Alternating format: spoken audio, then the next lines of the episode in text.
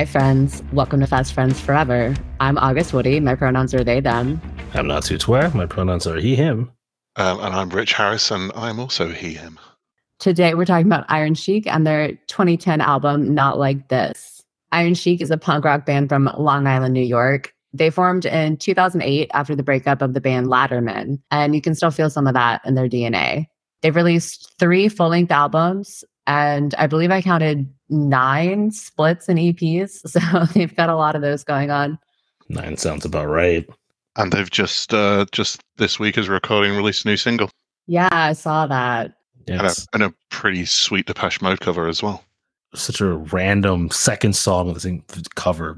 Very uh much welcomed. Very welcomed. Not gonna hit a Depeche Mode cover. Was not expecting a Depeche Mode cover from Iron Chic. But yeah, that new song is great. Ancient Pistol, great song. You got Iron Chic. They are a quintessential fest band, right? And every song on all the releases, these anthemic bangers, pop punk punk, emo bangers that just tickle your brain, you know, every time. Everything from not like this to you can't stay here. Just this infectious energy. You can't help but at least give a couple of woes, even if you don't know the lyrics. Like you can't get better than that. Oh, for sure. I mean, I think you guys mentioned it on your fest this year's recap, like seeing bands doing covers of Iron Chic, even though Iron Chic weren't playing this year. I know my friends in Tide Radio, they played they played a cover and there is a video where you can very much see me joining in on the mic on YouTube. That's what it's all about. That's what it's about. I think my first encounter with Iron Chic it was Fest 16, and I was at, I don't remember who I was seeing at Bo Diddley, but there's this guy I was talking to. I think I was talking to some huge, huge, cool motherfucker, giant dude. And he was like, Bro, you got to come see Iron Chic, dog. You just got to come. You got to come see them. You're like, you just, just stop what you're doing, whatever you have, don't go and come see Iron Chic. Uh, I didn't go see them. I was, you know, I was like, I can't not. I, I have something else to go see. But I listened to them afterwards, and around this, around the time that they just dropped, uh, "You Can't Stay Here." Yeah, 2017, 20, uh, yeah, I believe Fest 16. They dropped it, and I I burned through that record like I can't count the times I played that record, bought the CD, and then went back to not like this. And then I made sure to see my Fest 17. I made sure to volunteer for barricade security at Bo Diddley for that set. And I know, like, I think my banner on Facebook is still a picture from that set. Maybe I don't update it, but probably.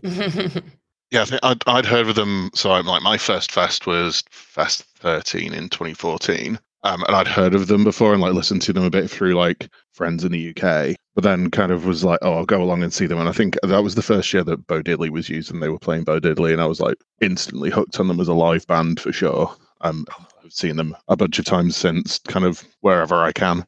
Never disappoint. How about you, August? I don't remember how I got into them originally. I want to say that I was into them before I started going to Fest, but maybe I just got into them because of Fest. That's very possible. They're really incredible. They're really, really fun to watch live. I've seen them, I want to say most of the years that I've been going to Fest. And yeah, they're really solid. And it's funny because when I listen to their discography on Spotify, sometimes I'm like, there's so much in here. And I feel like I don't know a lot of these songs, but then I see them live and I'm like, I know all of these songs.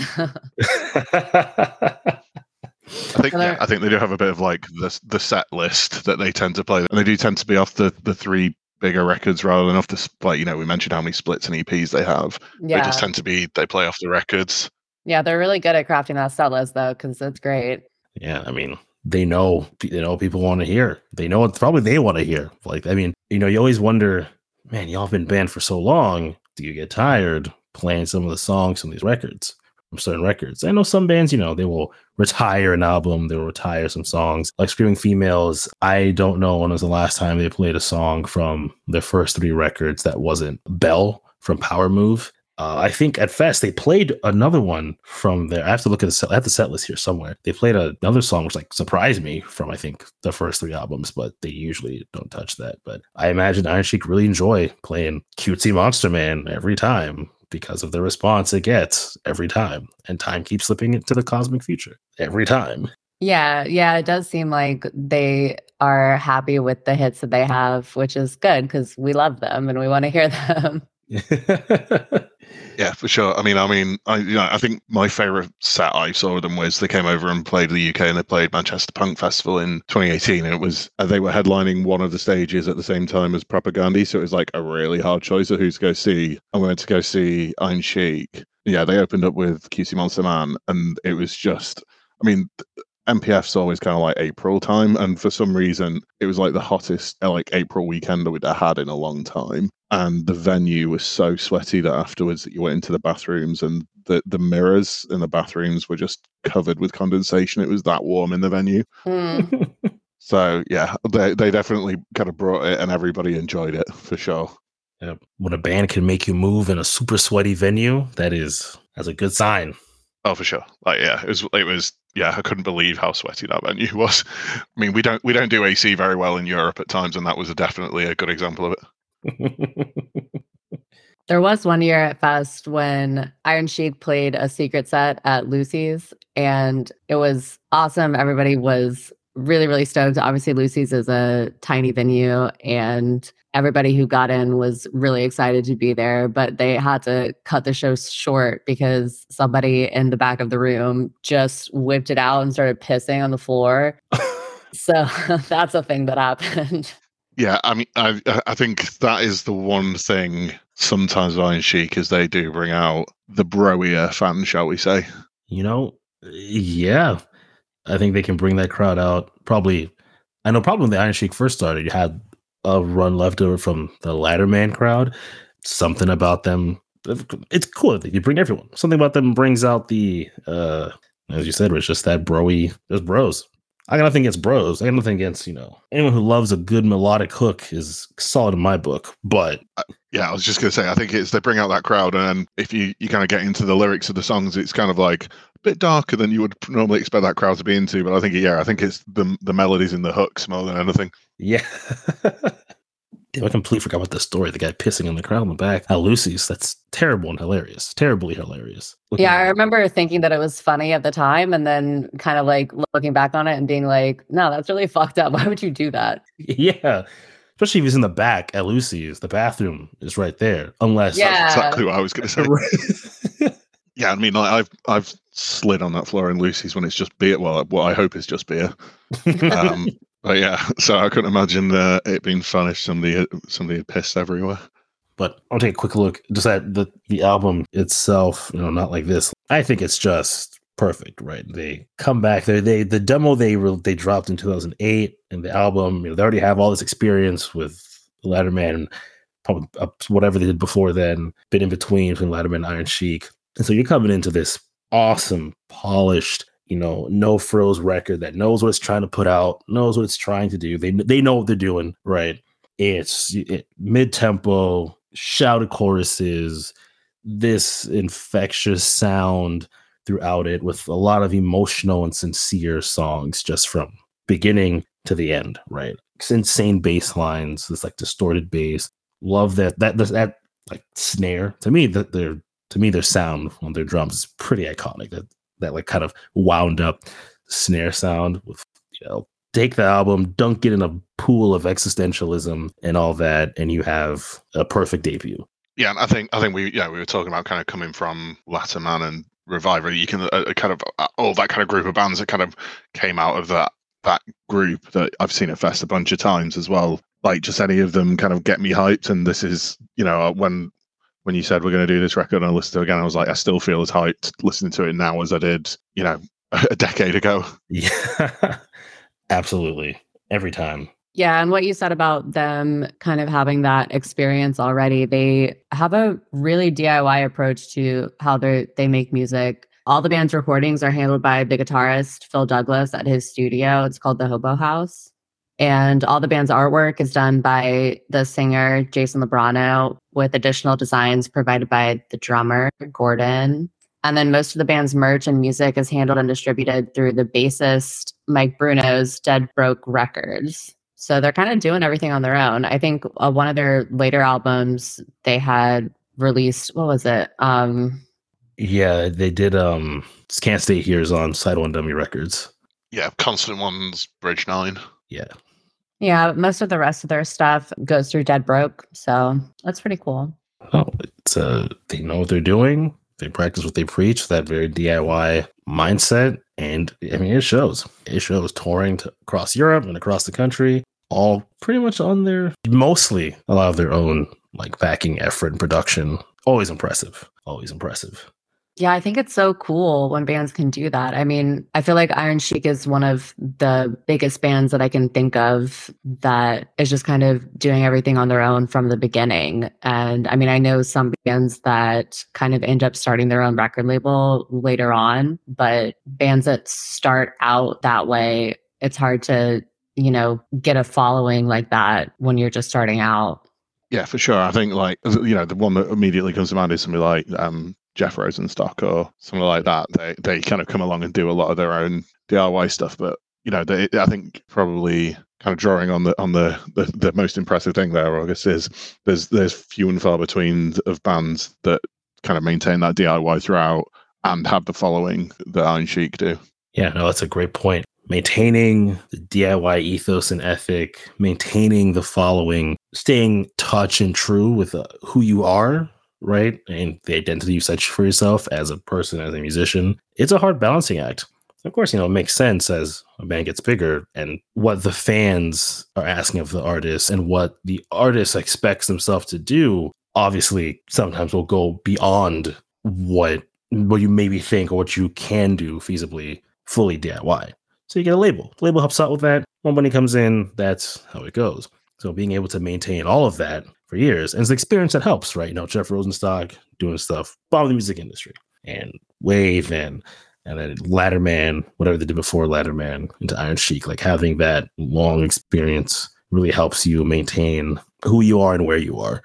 For sure. And I think as well, you know, you know, I'm lucky enough to have kind of some friends in and around the New York and the Long Island area. And when you talk to them and Iron Chic comes up in conversation, you can see how influenced they are and inspired they are by what Iron Chic have done mm-hmm. hmm. kind of go out there and put music out as well. So I think that's almost like another thread of that DIY ethos that that Iron Chic really brings to the table. Um, and obviously, kind of we're going to talk about not like this, but that's like you know their first record that really kind of put out there, and it's still like I said, you know, we're over oh, getting close to a decade and a half later, and it still sounds fresh. So fresh and still so influential. All right. All right. Well, this album has 10 tracks and a runtime of just over 30 minutes. So let's get into it. The first track on the album is called Cutesy Monster Man. Uh, it's it's that song. Yeah. It's like, you know, I, I'm trying to think of a way of describing it other than like it's the song. I mean, it's just it grabs you straight away and kind of in the right way, kind of just like hits you in the ears. And you know, if it's it's really funny that it's you know it's their first song on their first record, and it's probably still the song.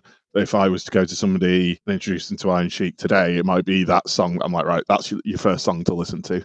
Oh, absolutely. I'm still showing people like this is what I saw with Iron Chic right here. Just play Cutesy Monster Man and tell me what you think. It is no matter where, no matter what the stage is, the audience, the crowd, this song comes on at any point in the set, and you just know, like, if there's a barricade, it's going to start creaking, right? It's going to start breaking. If there's no barricade, that stage is just going to have a lot of sweat on it. It's just this perfect album start. It's like a declaration almost of coming back into the fold after the end of Latterman. You know, they're ready to call it quits, but just that start, I want to smash my face into the goddamn radio. And it may seem strange, but these urges come and go, kind of like, you know, we can't stick away. Every time we hear something on there, I got the urge to come back and spit our truth as a band. And it's just incredible start. The album is called Not Like This, but because of the album artwork and because of this song, I just always think of it as the Cutesy Monster Man album. I like that. I just think it's it's one of those ones where like you you kind of it's think you know we were saying it's a ten track album straight away. It's kind of like just gets going. It's, there's an immediacy to it. It's you know it kind of even when you get down to the, the slower bits, it's it's still a sing along. There's a bit where it kind of gets into the breakdown, and you kind of like you know I know every time that you see him live, everybody kind of starts to clap along and things like that, and it's just straight away. Like I, you know I'm talking about. I can just I'm, I'm smiling just talking about this song just because I've got so much memory associated with it now. Yeah. Yeah. Being in the crowd, hit the bridge, song slows down, everyone up in unison I sold my soul. Now I now age, I but, age don't, get but don't get old. which is a fantastic. I think that's a fantastic lyric. Like another big thing that really draws everyone into Iron Chic, the lyric writing, the lyricism of um, I think it's J- Jason Lubrano, who's the lead vo- main vocalist. It's the, the writing is so interesting, really intelligent, weaving words in, crafting images to get everything across. From this album to all their splits to Can't Stay Here, just processing things like you know grief and just emotional difficulties and life itself, existentialism. It it, it, it never it never gets old. It never gets old, and they always sound so relevant, so fresh, so like if like you just wrote them today. I gotta say. Yeah, and I think you know the uh, the chorus as well has just got such a good lick to it. Just the way it's you know, there's the whoa-ohs in there that everybody can join in. You know, even if you don't know the song that well, you hear the whoa-ohs, everybody can join in. It's fun. But then actually, like I was saying earlier, with you know the lyrics underneath it are kind of really quite a bit more poignant than just you know. Then it's not just the song for being a song's sake. There's a, you can tell there's a lot of meaning there, and kind of you know that bit that bit in the middle where it's like maybe find the will to sing, or, or, you know, all the things I can never say. You know, mm-hmm. just like oh, actually, yeah, there's something there underneath it all. Yep. Yeah, for sure just like you pointing that out, Rich, I'm kind of seeing it now. Like this song, Monster Man, it's not just, you know, them coming back into the fold, but then also saying, like, you know, it's like, yeah, there are things you want to talk about. We're going to talk about it on this album. And also, that is for us, the audience, and for listeners and fans, you know, if you can't say or put your thoughts into words, well, when we start playing, you can find the will to say what you want through us, right? Say we're the band is your microphone, your vocal, your focal point, and we will sing out what you and what we are feeling. You know, just this great connectedness in this tight intro track.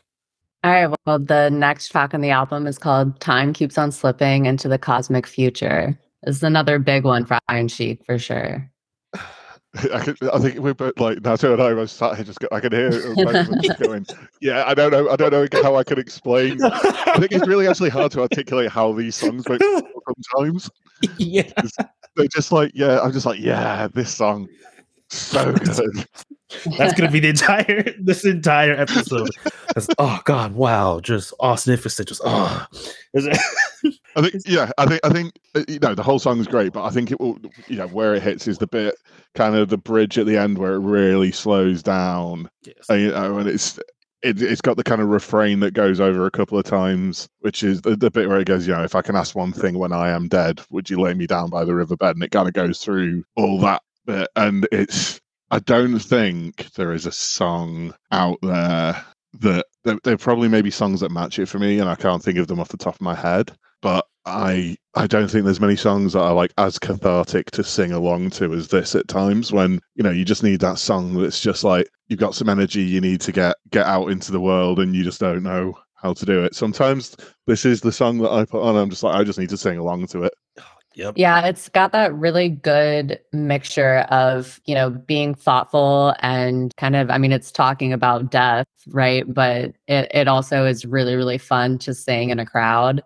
It's, yeah, especially right when it starts. Same with much. It starts off, you know, everyone's shouting, the cycle goes on and on. It's incredibly fun. Also, the, the, the three album run in sorry, the three song run intro on this album with Monster Man Time keeps slipping in. And then the next song we'll look at, Time Cop, is my favorite on any album. Like some I like songs. Some albums I prefer have a better intro. I think some albums have a better two song. But this this three song start that bleeds into each other, hitting you with all these, hitting you with some pretty heavy topics, but not making you feel the weight of the conversation and the topics, right? Time cop, aside that time cop, time keeps on slipping to the cosmic future, looking at, you know, doesn't matter what you're gonna do. You're gonna be dragged forward into the heat death of the universe, right? Doesn't matter if everything's wrong or nothing is wrong, right? We're gonna be torn apart. But uh you can take solace in knowing that regardless, you know, it's kind of tranquil getting to that last bridge. Like Rich, like, like Rich was talking about, getting to that last bridge in the outro, just like you're gonna be washed away. That's it. Better off, you know, just that end whenever I sing it, like I don't look at death or the t- end of time, the end time, very scared outlook. It's very, this song leaves me very calm afterwards. Like I'm very, you know, Jedi Knight inner peace. yeah, the line, and I'm better off that way, is really important here. I think they have a really good way of, you know, talking about some heavier topics, but then bringing it back around to being positive somehow. Yep. Yeah, I think there is. I don't, I don't know. Positives qu- maybe quite where I'd go, but definitely like, uh, like an acceptance that like there is. Uh, you know, it's kind of Natu mentioned it earlier and and whatnot. There's, there is a kind of existentialism to all of this, and them just them going, yeah, well, you know, essentially, you know, this is where we're all going to end up eventually, and you know, accepting that as is is fine. It's okay, kind of thing. You know, I'm better off accepting that than not than than not accepting it. That's how I read it personally. Yep. Yeah. Just accept it. Just take it. The thing else that helps get that message across too, Jason's delivery. You know, the songs, he's not just singing, he is like singing these lyrics at you, right? Like is almost larger than life in a way, just at you. Like he has a megaphone, you know, every time you blast a track and you don't have a choice but to join and sing back at him and the band. And which really helps the acceptance of that. Because once you accept that, you know, you start accepting what the songs are placing in front of you, right? What they're what they're proposing to you. And I- I- it works really well because actually, as as great as Jason is as a frontman, and he he actually, you know, he I can't describe his style. He just kind of like you say, he draws you in. But then actually, you've got Phil who does quite a lot of the vocals as well, and they all kind of meld really well, and it it feels, uh, you know, I think I think it just all feels very genuine. Like every single every single song, every time they sing it, it Yeah. doesn't feel like they're they're going through the motions. Yeah. Which is like an example, a testament to their lyric writing, because they probably fully believe in what they you know they're writing out in these songs. Like, you know, this is everything we have. This is truly how we feel, how we think.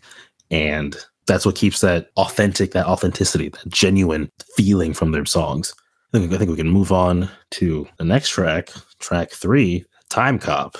Remember the pain of growing up. Yeah. yeah. I'm 36 and I'm still feeling that pain. right?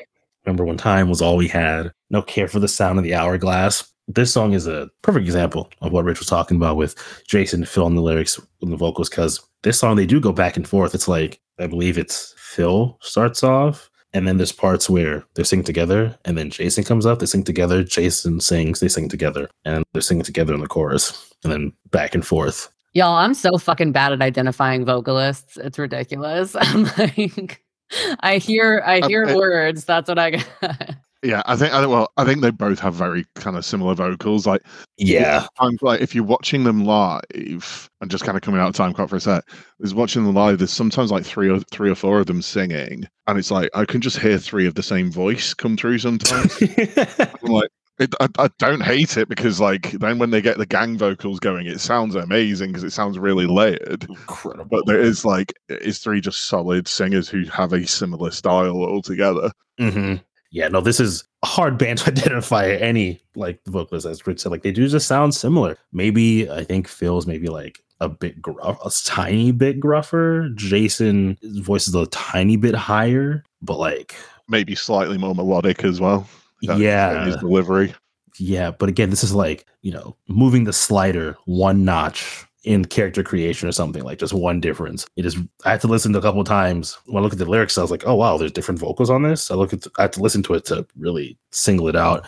But back to the writing and also how they play with how they sing the words, like in the chorus, the regroup, recalculate, also just adds to the excitement of the song.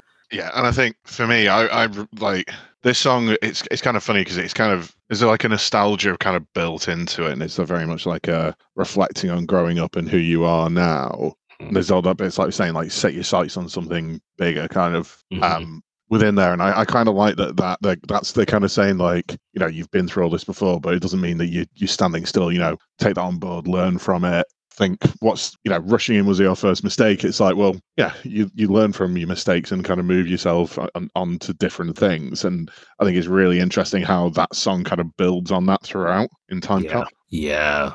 And it ends with this with looking at both of it, you know, the last chorus, it's like after set aside on something bigger. And these days, not much has changed except how we feel and what's at stake. We're still the same. Are we moving on? Are we still the same? And then the last, the outro, should we choose to linger or move on to better things? Right. Like you have the option. You can sit in your nostalgia. You can sit in that or do you use that to inform your future decisions to move on to better things like you have the option is one better than the other you know how open is your playing field and it's really interesting seeing as you said like the song evolve into that vague ending. Like it doesn't get any clearer which again is another recurring theme on this album. Nothing is clear in life. Things will never be clearer. So you have to do what you can do what you must. Yeah, I, th- I think it's you know it is about kind of reflecting on on personal growth for me as well. So I'm thinking I, I was I can't remember what I was watching something today, and some uh, there was something that came out where somebody said, you know, if you don't grow as a human and change as a human over several years, you're probably doing something wrong in your life. And I think that this song kind of reflects on that that kind of feeling. You know, you can't control everything, but you can learn and and grow as a as a person. Yeah, you know, it's yeah, no, that's great. I like that. If you're not changing, you're doing something wrong. You know, whether you're changing for better or for worse, right? If you're not, something is wrong. That's that's that's, that's great. That's great. So I think we're ready to move on to the next track. All right, the next track, track four, is I always never said that. The song is just asking you to, you know, get some fucking humor, right? Don't take things so damn seriously. Like where we're going to go. Yeah, and I think it's funny that kind of thinking, uh, you know, as we've been talking, I've been thinking about some of Iron Chic's later albums as well, and you know, comparing them, but also just thinking about kind of the, there is a theme that run out runs through, and I think this is almost like obviously there's as you get into you can't say here, you've got more about nihilism. Obviously, kind of comes out in that record. Yes. Um, I think this is actually like really strongly about nihilism as well in the undertones in there. it's like you know do don't take yourself too seriously. Be a bit more kind of like, yeah. It's, I mean, at the end it says, and not be so fucking humorless. Yeah, it's like, well, yeah, have a bit of fun with life. That's how I read it. That kind of there is a an irony and sarcasm to some of the darkness of the lyrics, is what I found. Yeah, my my favorite line from this track is "Life is weird, but we're together here. So what's the use in being normal?" I am really one of my like biggest parenting wins. I feel like is teaching Jude that being weird is a good thing and I feel really, really good about myself for really hammering that home in him. And he knows that, like, anytime that I tell him that he's so weird, he's like, Yeah, so are you.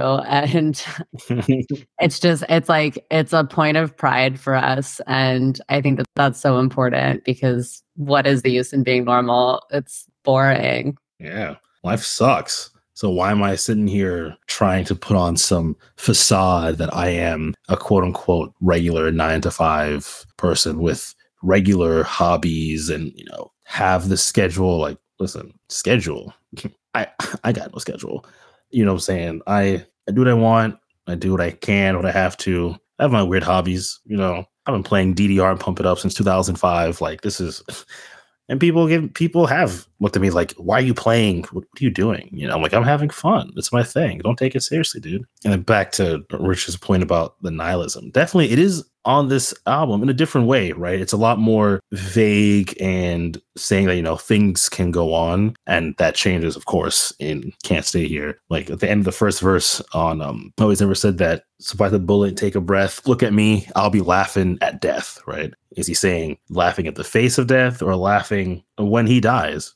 You know, which both them put in different perspective there and still really uh change the theming of the song and then Jason's delivery and how the song sounds and some of these dark lyrics. Like, if I hear another word about a better place, I'll paint these walls with my fucking brains. Like, that's a that's a grim line. But the song right. does not sound like how can he? how can I, I mean, like the the first thing I wrote about this song in my notes was uh, like absolute groove of a bass line. Oh my god, yeah.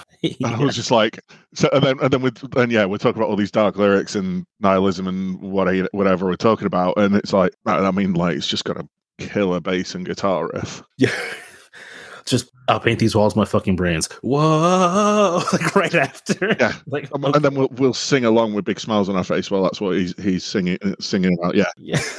Quite a big juxtaposition there. Yes. Yeah. While the bass, as you said, is just just absolutely incredible he's just laying down some awful stuff. But yeah, that's Iron Chic. It's uh it's just this like it's all perfectly placed. The like the woes start when the line when the line ends. So like as soon as you have if it never fucking ends and then the woes come right in, you have wordplay I may start to reminisce reminisce about better days or the uh, obliteration of the human race. You know, pauses there. It's it's make it's makes uh, taking a really grim conversation and making it fun for the whole family. I mean, yeah, it kind of then gets. I mean, as you go through that, it then gets into the well. I can't make sense of it, so why don't we just have fun with it? Why don't we just laugh anyway and get act like we're in on the joke? Yeah, the joke of not knowing what's going on. I mean, yeah, I think I think kind of you know, August, you were talking about your parenting style there, and you know, I'm I'm not a parent or anything, but it's taken me a long time to realize, yeah, I need to embrace my own weirdness, my own uh, foibles, and that's how I'll enjoy life much more. And I definitely, um, yeah, I definitely am advocating that f- to a lot of people in the minute. It's just like you enjoy what you enjoy, and life's too short not to enjoy it. Yep, yep, yep. Segue into the fifth song on this album, Black Friday, which is probably one of my two favorite songs on the record. Yeah, it's very much capitalism is trying to kill us. So don't let it. That's kind of the vibe. Yeah, I mean, I wrote living in a capitalist hellscape is a, a futility of existing. Like, do you work to live or do you live to work? Like, Yep. it's that like really kind of uh, comes through on this song. Absolutely. But with some of some of the best descriptions of things. Just I think I, I like this song so much simply because like I like I like I like what I do, but it is constantly training. I, I had to wake up at four, four thirty, get to the radio station by like five, at least before five thirty, and I'm on air from six a.m. to ten a.m. Then I go home. I do some more work until one, but like working up, waking up early is a drag. We get up early, we come home tired, our lives for hire, you know, hands around my throat. This place is filled with ghosts. And just like describing, clap your hands, do the dead man shuffle. I'm like, that is great. Yeah. I mean, Slouch I, away. I work. I've been working a desk job for like 15 years. So when I see slouch our way into an early grave, I'm like, oh yeah, that's me. yeah. Move your feet to this dead end beat. Get out of bed. Get fucking dressed. Get busy because you got no choice. You know, like Yeah, I think you know. I mean, this was again, you know, written a long time ago. You know, you probably this song was probably written 10 years ago, and I think actually in a in a kind of uh, you know more more people like I say I I'm, I kind of come from a my job's been in a desk job professional environment for for a long time and more and more people I'm talking to who have been doing it for as long as me if not longer are kind of starting to question whether that's what they should be doing mm, and I think so. I think actually this song has probably as much, for me personally, anyway, kind of as much meaning as any song on the record at the minute. Just being very aware of does it have to be the way that we have been, you know, I've been have I been sleepwalking through my life just because you know this is what is expected of me, or do I do you know do I need to do something different? Right. But again, like the bit where you were just saying about like clap your hands do the dead man shuffle, guitar lick around there, I, I love. yeah. Uh, why does it sound? Why does it sound so good while I'm having an existential crisis about what I do for work? And then again, just how he also sings it, right? Just really showcasing that the the voice is an instrument. Oh, for sure. And I, think this kind of comes back to kind of we're saying these things, and I think this kind of comes back to what I was saying earlier about the the Browier element of the of the fan base is like I know why the Browier element of the fan base are there because they you know they they're such good musicians and they write such catchy like licks and and hooks to their songs. But then yeah, when when we're we're kind of delving into the lyrics, you're like, yeah, it's maybe not quite that. Mm-hmm. It's like, maybe I shouldn't be so happy singing these songs anymore. I mean, I've, I've probably been singing them ironically for far too long to not enjoy them now. I still think like when they say and think of better ways to keep busy. I, Mhm. I don't know. I've I've always kind of thought about this song as saying, you know, we need to kind of try to fill our lives with more than just work and think Mm. about, you know, the things that are going to make us feel more fulfilled. Uh, I mean, obviously, you know, it's like killing ourselves for a living wage. Like we're we're spending more time than we should at work, but you know, trying to find those moments where we can, where we can be ourselves. right because that that's what keeps us going you know capitalism we are forced to do what we must but that doesn't mean we have to lose ourselves entirely right yeah find ways to keep busy All right, the next track on the album is "Know What I Mean, Jelly Bean." Great title. It doesn't doesn't feel like it really matches the vibe of the song, but not at all. No and i think i think what i was going to say is like actually for me this is like just just the vibe of it just the way it kind of like it's probably like the most obvious punk song on the record. It's there's an urgency to it that is just like smacks me in the face when i, hit, I listen to it it's kind of you know it, it it just feels a bit more of, of a typical punk song than what has preceded it up to now on the album. I mean, I think I think as well probably that it's a slightly for me like the way I mean this is me me reading it. I could be reading it wrong, but it's kind of much more of a you know still still very introspective, but it, it feels a, a lot more kind of around a, a typical kind of. talking from a male perspective, like bottling up feelings and not being able to express them, that kind of what society allows you to to not do almost. Mm-hmm. And I think that's probably where that urgency comes from of, of it's been bottled up for so long, and now is it? It's almost forcing its way out. Like you can't bottle it up any longer. Right. Yeah. I think you could say, yeah, more of a punk general. I mean, they're a melodic punk band, but definitely this song is, you know, more straight up on the punk side, less of the melodic punk we hear from the other songs. And yeah, it's a song straight up about grief, grief and dealing with emotions, right? Like like allowing yourself to cry, even though you've been told you can't. And like I always see it when the song says, I couldn't stand to watch you die, so I died first. Always see like dying first could be a bunch of things, right? Like drinking yourself sick, using, right? Anything like doing something not good for you because you can't really express your emotions. You don't know how to properly cope. You don't have any good, you know, mechanisms. And so you abuse substances or you you're just putting your body in harm's way. You're not eating uh, just to survive. Or just shutting down. I mean, I know when yeah. my emotions get too big, sometimes I just shut them off and it's just like all right i'm just not going to feel this or anything else and you just kind of walk around like a zombie yeah yeah i mean like I, I can definitely say when i've been through some of the tougher times in my life i have shut shut myself away and shut people out and I think there's there's part of that in here, and I think and I think as well, kind of reflecting on it's almost a bit of a different way of looking at grief and feelings than we had earlier with I always never said that because that one's almost a bit and a bit of like being a bit glib about it and kind of like we were talking, kind of almost like sarcastic to the point of nihilism. This one is just more straight up like, how do I deal with my feelings? Mm-hmm, mm-hmm. It's so true, and also just like sonically, the little keys or organ at the end. The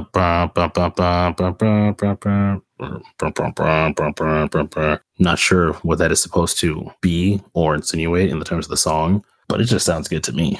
Yeah, I mean, I, I think I, I every time I've listened to it, I can't make out if it's like more of like a take on like church organ or it's like ball game sounds, that kind of thing. I mm. can't quite, you know, for me, I can't quite grasp it. I'm sure there'll be somebody out there who's got stronger feelings on it than me, but it's yeah, it's it, uh, yeah. I just I really there's there's bits of this song where I'm just like, yeah. I mean, we we you know, it just feels so kind of visceral, viscerally raw as a song compared to some of the others on the the record. Just like it is, it's just really talking about like uh, that. I you know everything I love's going to die. You know, it doesn't matter what I do. I can't you know, I, I, you know, that line of "it's not hard to keep it inside" a feeling so hard to describe. It's it's really funny because the feelings are coming out, but then you can't describe the feelings and articulate it, and it's really it's really strong where that's kind of coming through. And I, you know, I know I've felt like that in the past, and it's taken a long time for me to be able to articulate those feelings sometimes. So,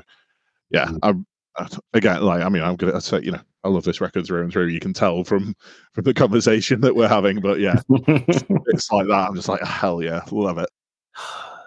Yeah, that's such a good point. And you know, not knowing how to describe what you're feeling, but expressing it anyway. You know, like I'll fucking do it anyway. And it's like you have to, right? Like in the bridge, he says, um, "Through all these years, I've learned a lesson. Everything I love will die in due time." And so you're gonna be, you know, grief is gonna come in those waves. And even if it's not acceptable or people in society say you shouldn't, you you gotta release it. You have to release those emotions in some shape or form.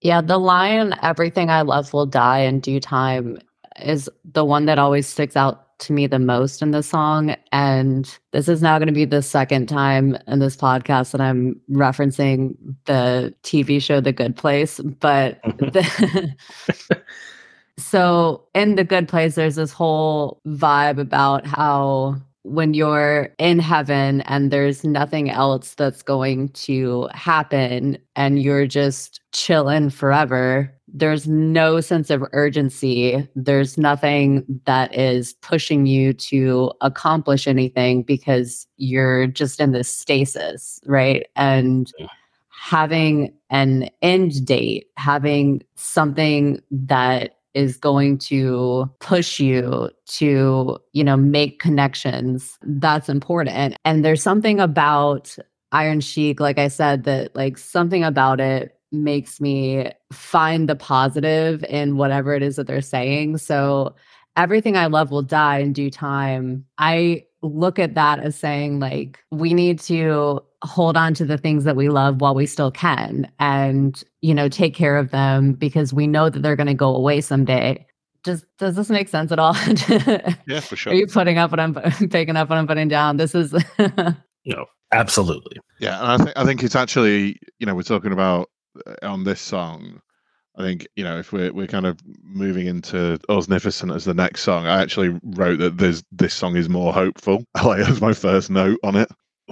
So I think it's that kind of like uh, yeah, there is. I think there is like despite Chic do hit those kind of that despair feeling that you're talking about there. It, there is a, a kind of an, an, underlying hopefulness to it as well that it could be different.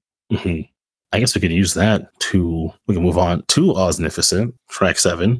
And I think I feel like Osnificent kind of embodies in a way what you were saying, August. You can kind of see if that's all the same lines, throwabouts. You know, you have Osnificent just looking at no one knows what they're doing, you know, what their lot is in life. Like that's the parable, that's the myth that they're talking about at the beginning. That like I'm not lying to you, everyone's faking. We're make we're making it up as we go along. We're just playing by ear and it's a cool thing. As the band believes the cool thing at the end of the first chorus, you hear someone in the back saying, "This is so fucking dope." Yeah, I think it is that thing where like it isn't until you're older that you're in on. I mean, it, I think it even mentions the lyric on. Yeah, it's kind of an inside joke. Like life is just everyone's in. Eventually, when you get older, everyone gets in on the bit of nobody really knows what they're doing, and they're just hoping for the best. Yeah, uh, no, absolutely. And then also love the unison on this song because when you get to the chorus and he says um everybody just makes it up as they go along and you have the guitar that that melody chugging along at the same pace. Every every sound from the guitar is matched by every beat from jason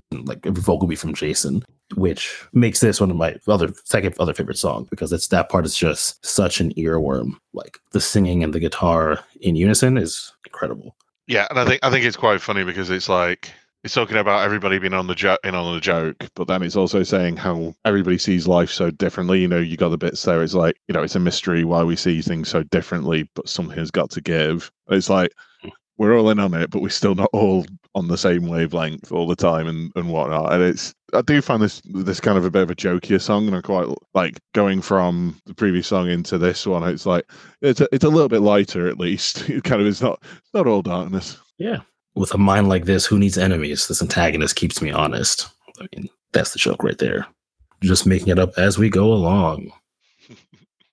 All right, track eight in one ear. I think this is kind of like funny because we were talking maybe about about the meanings behind songs so much, where this is almost a song about if you know, especially the, with the um, you know, the first verse where it's like where it first comes in, it's like is is a song worth singing if there's no one listening, and it's kind of like for me, I, I don't necessarily think there's. I think for me, the no one listening is no one really understanding the song and what what the lyrics are really about. Mm-hmm. You know, it feels it feels like it's kind of getting at people getting at people who listen to songs but then don't really kind of get what they're they're meaning and are not really on the same wavelength as the artist mm-hmm. was just just my read into it. This episode's going to come out and Iron Chic's going to be like you're fucking wrong about everything you just said. I'm cool with it. Hey getting a response from iron Sheik, period? That's sick. But um i know with the dissolving of Latterman, I know that when they broke up, Mattie Canino said on let's say Punk News, like for like a broken record. Well, this could be from her point, could be from the band's point, but also the idea like burning out, people not listening to your message. She said she felt like a broken record going on tour, talking about sexism, punk every night, and you got dude bros, bro dudes coming up and saying some fucked up shit, and you get, exhausted and just stop calling them out on their stuff, which felt which is wrong to do. Which I understand that as well. You just get tired and you're just you know you're done with that. And yeah, like like you said, there's a little bit of that. Tyler that in the song. In the song we're singing if there's no one listening. And like that, like you know the words, you know every verse, you know what's right and wrong. That's what makes this even more like completely just weird. You know, what are you sure of? What are you doing? And you know why the words hurt because you are obviously blatantly ignoring them. and you thought you were the first person to get the understanding of this. Like, oh man, I got it. But no, no. So I think, yeah, on Rich's point, the kind of hinting and playing at that here. Hence the title of the song, in one ear, right? Out the other. Yeah, Yeah. I, I think I think there's you know I, I don't I don't like to talk to people you know I don't like to gatekeep fandoms or anything like that so I don't like to kind of correct people but it must be it must be so frustrating as an artist to be trying to get a message out through your music and it falling on complete deaf ears or you know the the only other thing I can think of like as as a similar thing that comes straight to mind is like you get Rage Against the Machine people talk about Rage Against the Machine and all of a sudden they're going like oh, I didn't know they were like anti-government and stuff like that. When you get kind of probably more right-wing fans or right-wing individuals listening to them, and it's kind of like, did you really not read the lyrics or listen to the song? Like, what are you doing?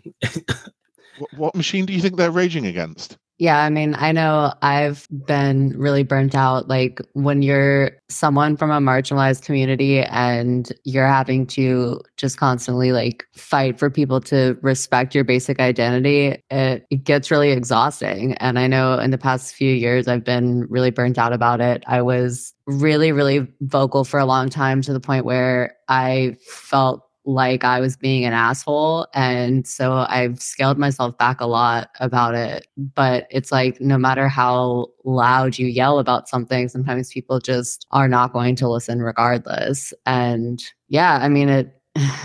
It, it is exhausting. And I know that I definitely have changed my tune a lot. I mean, partly because I think that there's a better way to get people to listen to you when you're not necessarily screaming at them. but I don't know. I don't know what I'm trying to say. It's just, it definitely, I, I understand the sentiment of in one ear and out the other, where you're just saying the same shit constantly and it never feels like you're done saying the same shit. yep thousand percent second that you know just like like whether having to constantly say the same thing to validate my identity you know like yeah i'm i'm, I'm black my family's from west africa i'm liberian and like validating why i'm here at this you know at this rock at this punk show where there's like two other black people like i can be here this this i don't know why you're coming for me at this uh please don't say that word please don't say those things you know i'm sharing the space and just you know to constantly constantly, constantly rehash it. And at times you get tired. You get numb. Like when I was working at Arcade Odyssey, it's uh, you know, this local arcade here in Miami. You probably I probably mentioned a couple more times times on this podcast. Like I've seen and heard some things those two years, and just hearing things as if like there aren't other like black people in the room. You know, hearing words from like just some really really ignorant things, blatantly open. And I could and I should be like, hey, don't say that. But like at the time, I just heard it, hear stuff so often. I'm like, I just what's the point of me singing my song if they're not listening again and again? And I don't want to have another stupid fight argument while I'm on my shift. You know, this is a 12 hour, 14 hour shift on Friday. It's like it's 1 a.m. I have one more hour left. I can't be bothered to deal with that. And yeah, just finding better ways and other ways to go about that is hard. And I That's what makes this worse. So fucking absurd. You have never been so sure about anything. I mean, it's still an absolute bop of a song. For sure. incredible song. An incredible song. But yeah, I think we've gone. I think we've ran the gamut on that track. I think we can go on to second to last track, the album track nine. Bustin' makes me feel good. What a ridiculous song title. I mean, it's a ridiculous song title, and I, I probably like we're saying that every I do, I do really love every song on this record, but it's still probably the weakest song on the record for me. Just kind of just before the, the it kind of gets to its finality. So, yeah, and again, it's got. like, I mean, it, it's good that it's got a slightly different feel to it. Like I do feel I sometimes kind of walk in thinking, oh, Iron Chic, all their songs are kind of very similar, but then when I listen to this, I was actually no, there's different pacing to it, and you know, it has a bit more. This is definitely on their more kind of their more melodic side but I mean, I, I still really like. I, still really enjoy it. It's still a great sing along kind of song. That's the slowest song on the album. Great transition from Osnificent into it. Yeah, it's very much you know hard and sleeve. Like we don't need to believe in a god to get us to point A to point B. Right? As a god, he hates us. It was the god he hates us, but we're not superstitious, so we don't give we don't give a damn. We don't fucking care. And I like how the woes are inverted on the pre-chorus because the pre-chorus starts whoa, but that that's just the start. It's just a small part, another whoa, of what makes us who we are.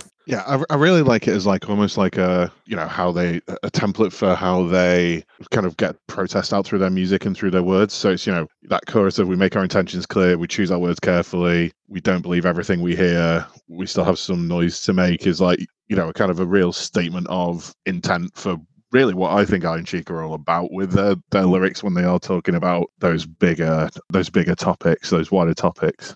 Yeah, that makes a lot of sense. That's a pretty good point. Also, come on, Busted makes me feel good. Weird title, newer title put in, but Ghostbusters, man. Is that what it's about? It's from it's from the uh, the lyrics of the Ghostbusters song. Yeah. Um, what's his name? Ray. Is it Ray? Um, Who sings it? it's Ray Parker Jr. That's it, Ray Parker Jr. Yeah. Yeah, and the chorus that song, you know, like busting makes me feel good. Yeah, which don't understand the connection, but I love it. Maybe that's why they came up with it because the end is all about uh, defend against the hordes with rusty shields and broken swords. Maybe that Oh. was that's that's the uh, the imagery they were going for. Oh, that's a good point. We'll always know that we will never be. It's funny saying it. We'll never be. We'll never be alone. Right after saying like, if God exists, some people you know you say that you're not alone because God exists. But if you're questioning that, are you never alone because of that, or because of the people around you? You know, if you have the people that also have the same intentions and care and care, I think it's just interesting like juxtaposition there. Yeah, I like just thinking about it being I like just thinking about it being the people that are around us and that's why the that's why we're never alone. Mm, that's good. That's good too. All right. Are we ready for the last track? Yeah, I think we're ready to lay into it. All right, the final track on this album, Every Town Has an Elm Street. another movie reference, Nightmare on Elm Street. The song picks up right at the beginning as Bustin' ends, slows down into it, and it's like a bigger song looking at what is home, right? We go stumble, we stumble, we stay here, we stumble, and that cycle doesn't end. But wherever we find ourselves, uh, like home is where the heart stays. Like home is whatever you make it, whatever you make of it, and you can always take solace in that. So I I don't think that I have ever seen Iron Chic outside of Fest. And I've probably seen Iron Chic almost a dozen times at this point, but it's always been at Fest. Mhm. And so whenever I hear the line, home is where we are today, I always think that they're talking about Fest specifically. that makes my heart feel so good.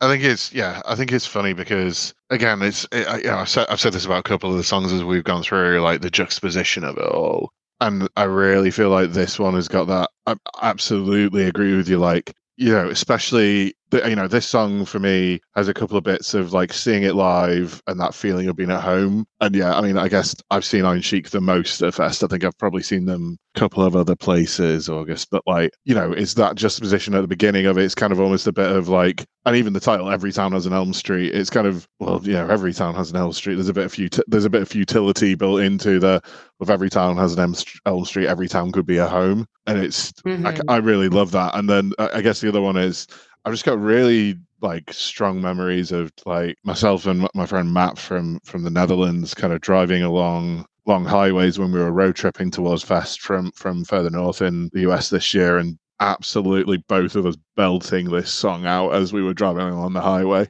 And it's like, well, you know, he's one of my best friends on earth, and you know, singing a song about feeling ho- where home is where the heart is, kind of feeling of being with him was like, yeah, really, really strong for me as well. Of like, well, yeah, I'm home because I'm with one of my best friends and I feel safe.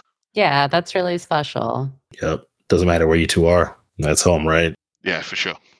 just hearing when the song starts and just the first line took the first fucking chance to get out of town. It picks up where Cutesy Monster Man left, having just insanely like singable sing along intro verses that brings everyone everyone together at that end. Uh, I kind of see this song as like a piece to Time Cop, right? Where no matter how much time has passed or where you are, home is what you make of it and with who you have around you. No matter how much you know, sand in the hourglass is gone.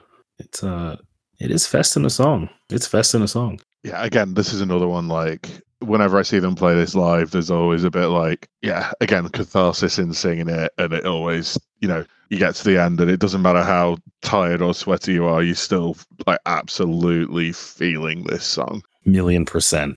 It's like leave it all on the floor because you don't you don't have a choice. when the song comes on, you don't have a choice. All right. Well, do we have any final thoughts on Iron Chic? Do we want to talk about, I don't know, anything that we haven't said already?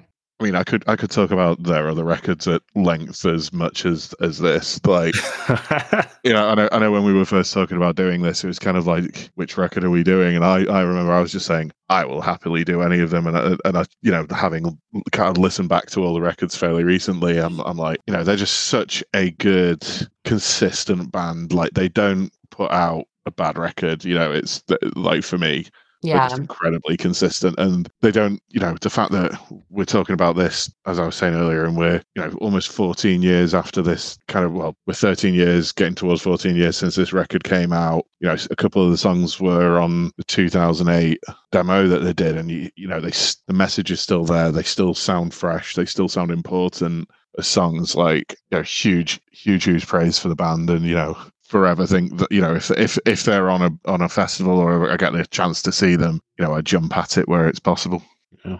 This album, not like this, is a landmark album from a landmark band. Uh, it's impressive. I know with um, Latterman, they also had an album, another important, you know, pop punk album and such, and to still have important songs and important albums on a completely separate project, you know, similar, same members or whatnot, is incredibly impressive. You know, after almost I've almost disbanding, breaking up before the first album even came out, and they still strung along and doing things earnestly, doing things DIY, and keeping that solid, uh, solid core and solid fan base. They this album really is like a, a a, blueprint. You know, look at it. If you have any questions about lyric writing, songwriting, you know, metaphors, and how to get your message and things to pop, vocal delivery, playing with your voice and playing with words, and just the sound. Like, how do you like what type of sound do you want to get on your instruments and how do you want that to mesh well? Like this album is is such a good it's a killer. It's, it's it's like it's like a book to read. Every time you listen to it it's like you're reading a book again right? It's just a great time to look back and it's an album that i'm glad we have just in the world right? Because there's a again there's a very close chance that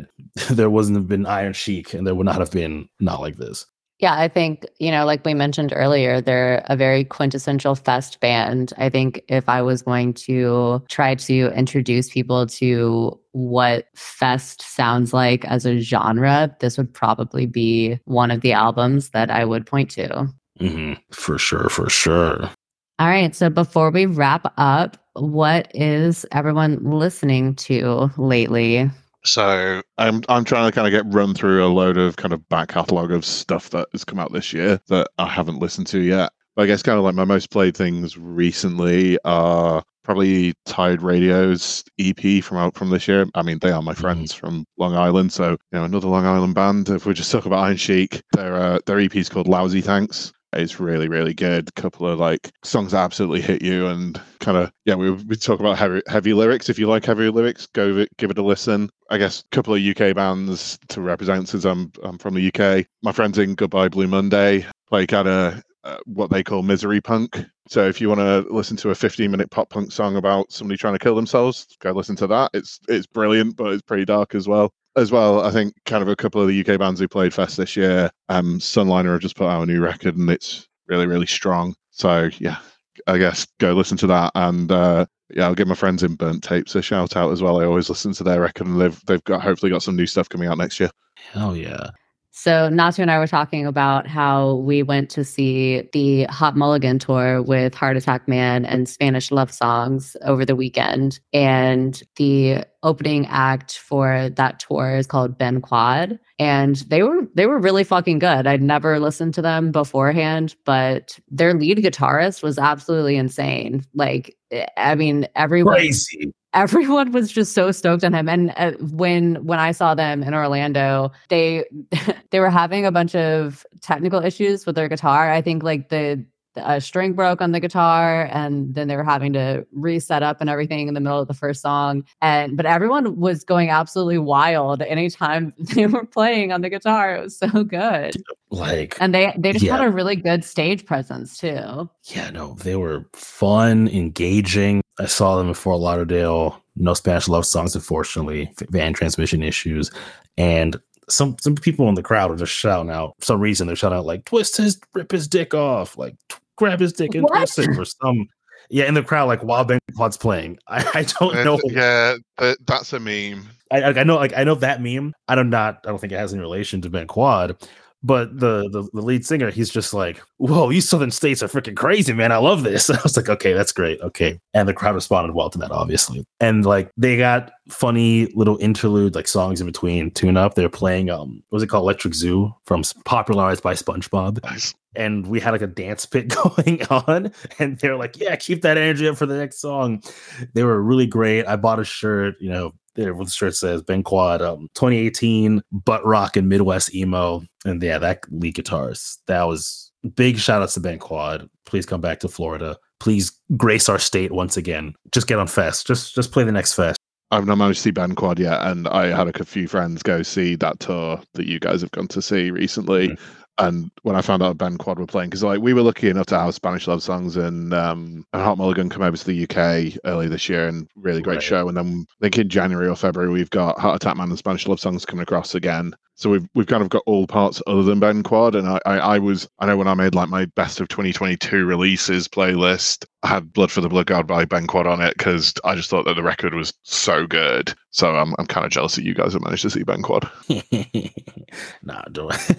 nah, I hope you get to see him soon, whether it's next fest or somehow they come over to the UK or you come here. Like they are that is a must see live band. Their stage presence, they're tight playing live. And yeah, that lead guitarist, that homie is a force, a force in nature. So sick. Another real quick, another album that I'm listening to, Flying Raccoon Suit dropped their second album, Moonflower. That is phenomenal. Easily one of my albums, like top three albums of the year. It's a ska ska punk record, but you have a lot of Gulf Coast, New Orleans jazz influence on there. They go through you know you have emo like ska and emo mixtures on some songs and then you have the song long in the tooth. It's a five minute ska and thrash metal song that is is you just have to listen to it. Like it just starts off slow it picks up and then it just the freight train just hits you for the next like four minutes of the track and it's badass highly recommend the whole moonflower album definitely listen to long in the tooth and see listen, and listen to what i'm saying like you'll see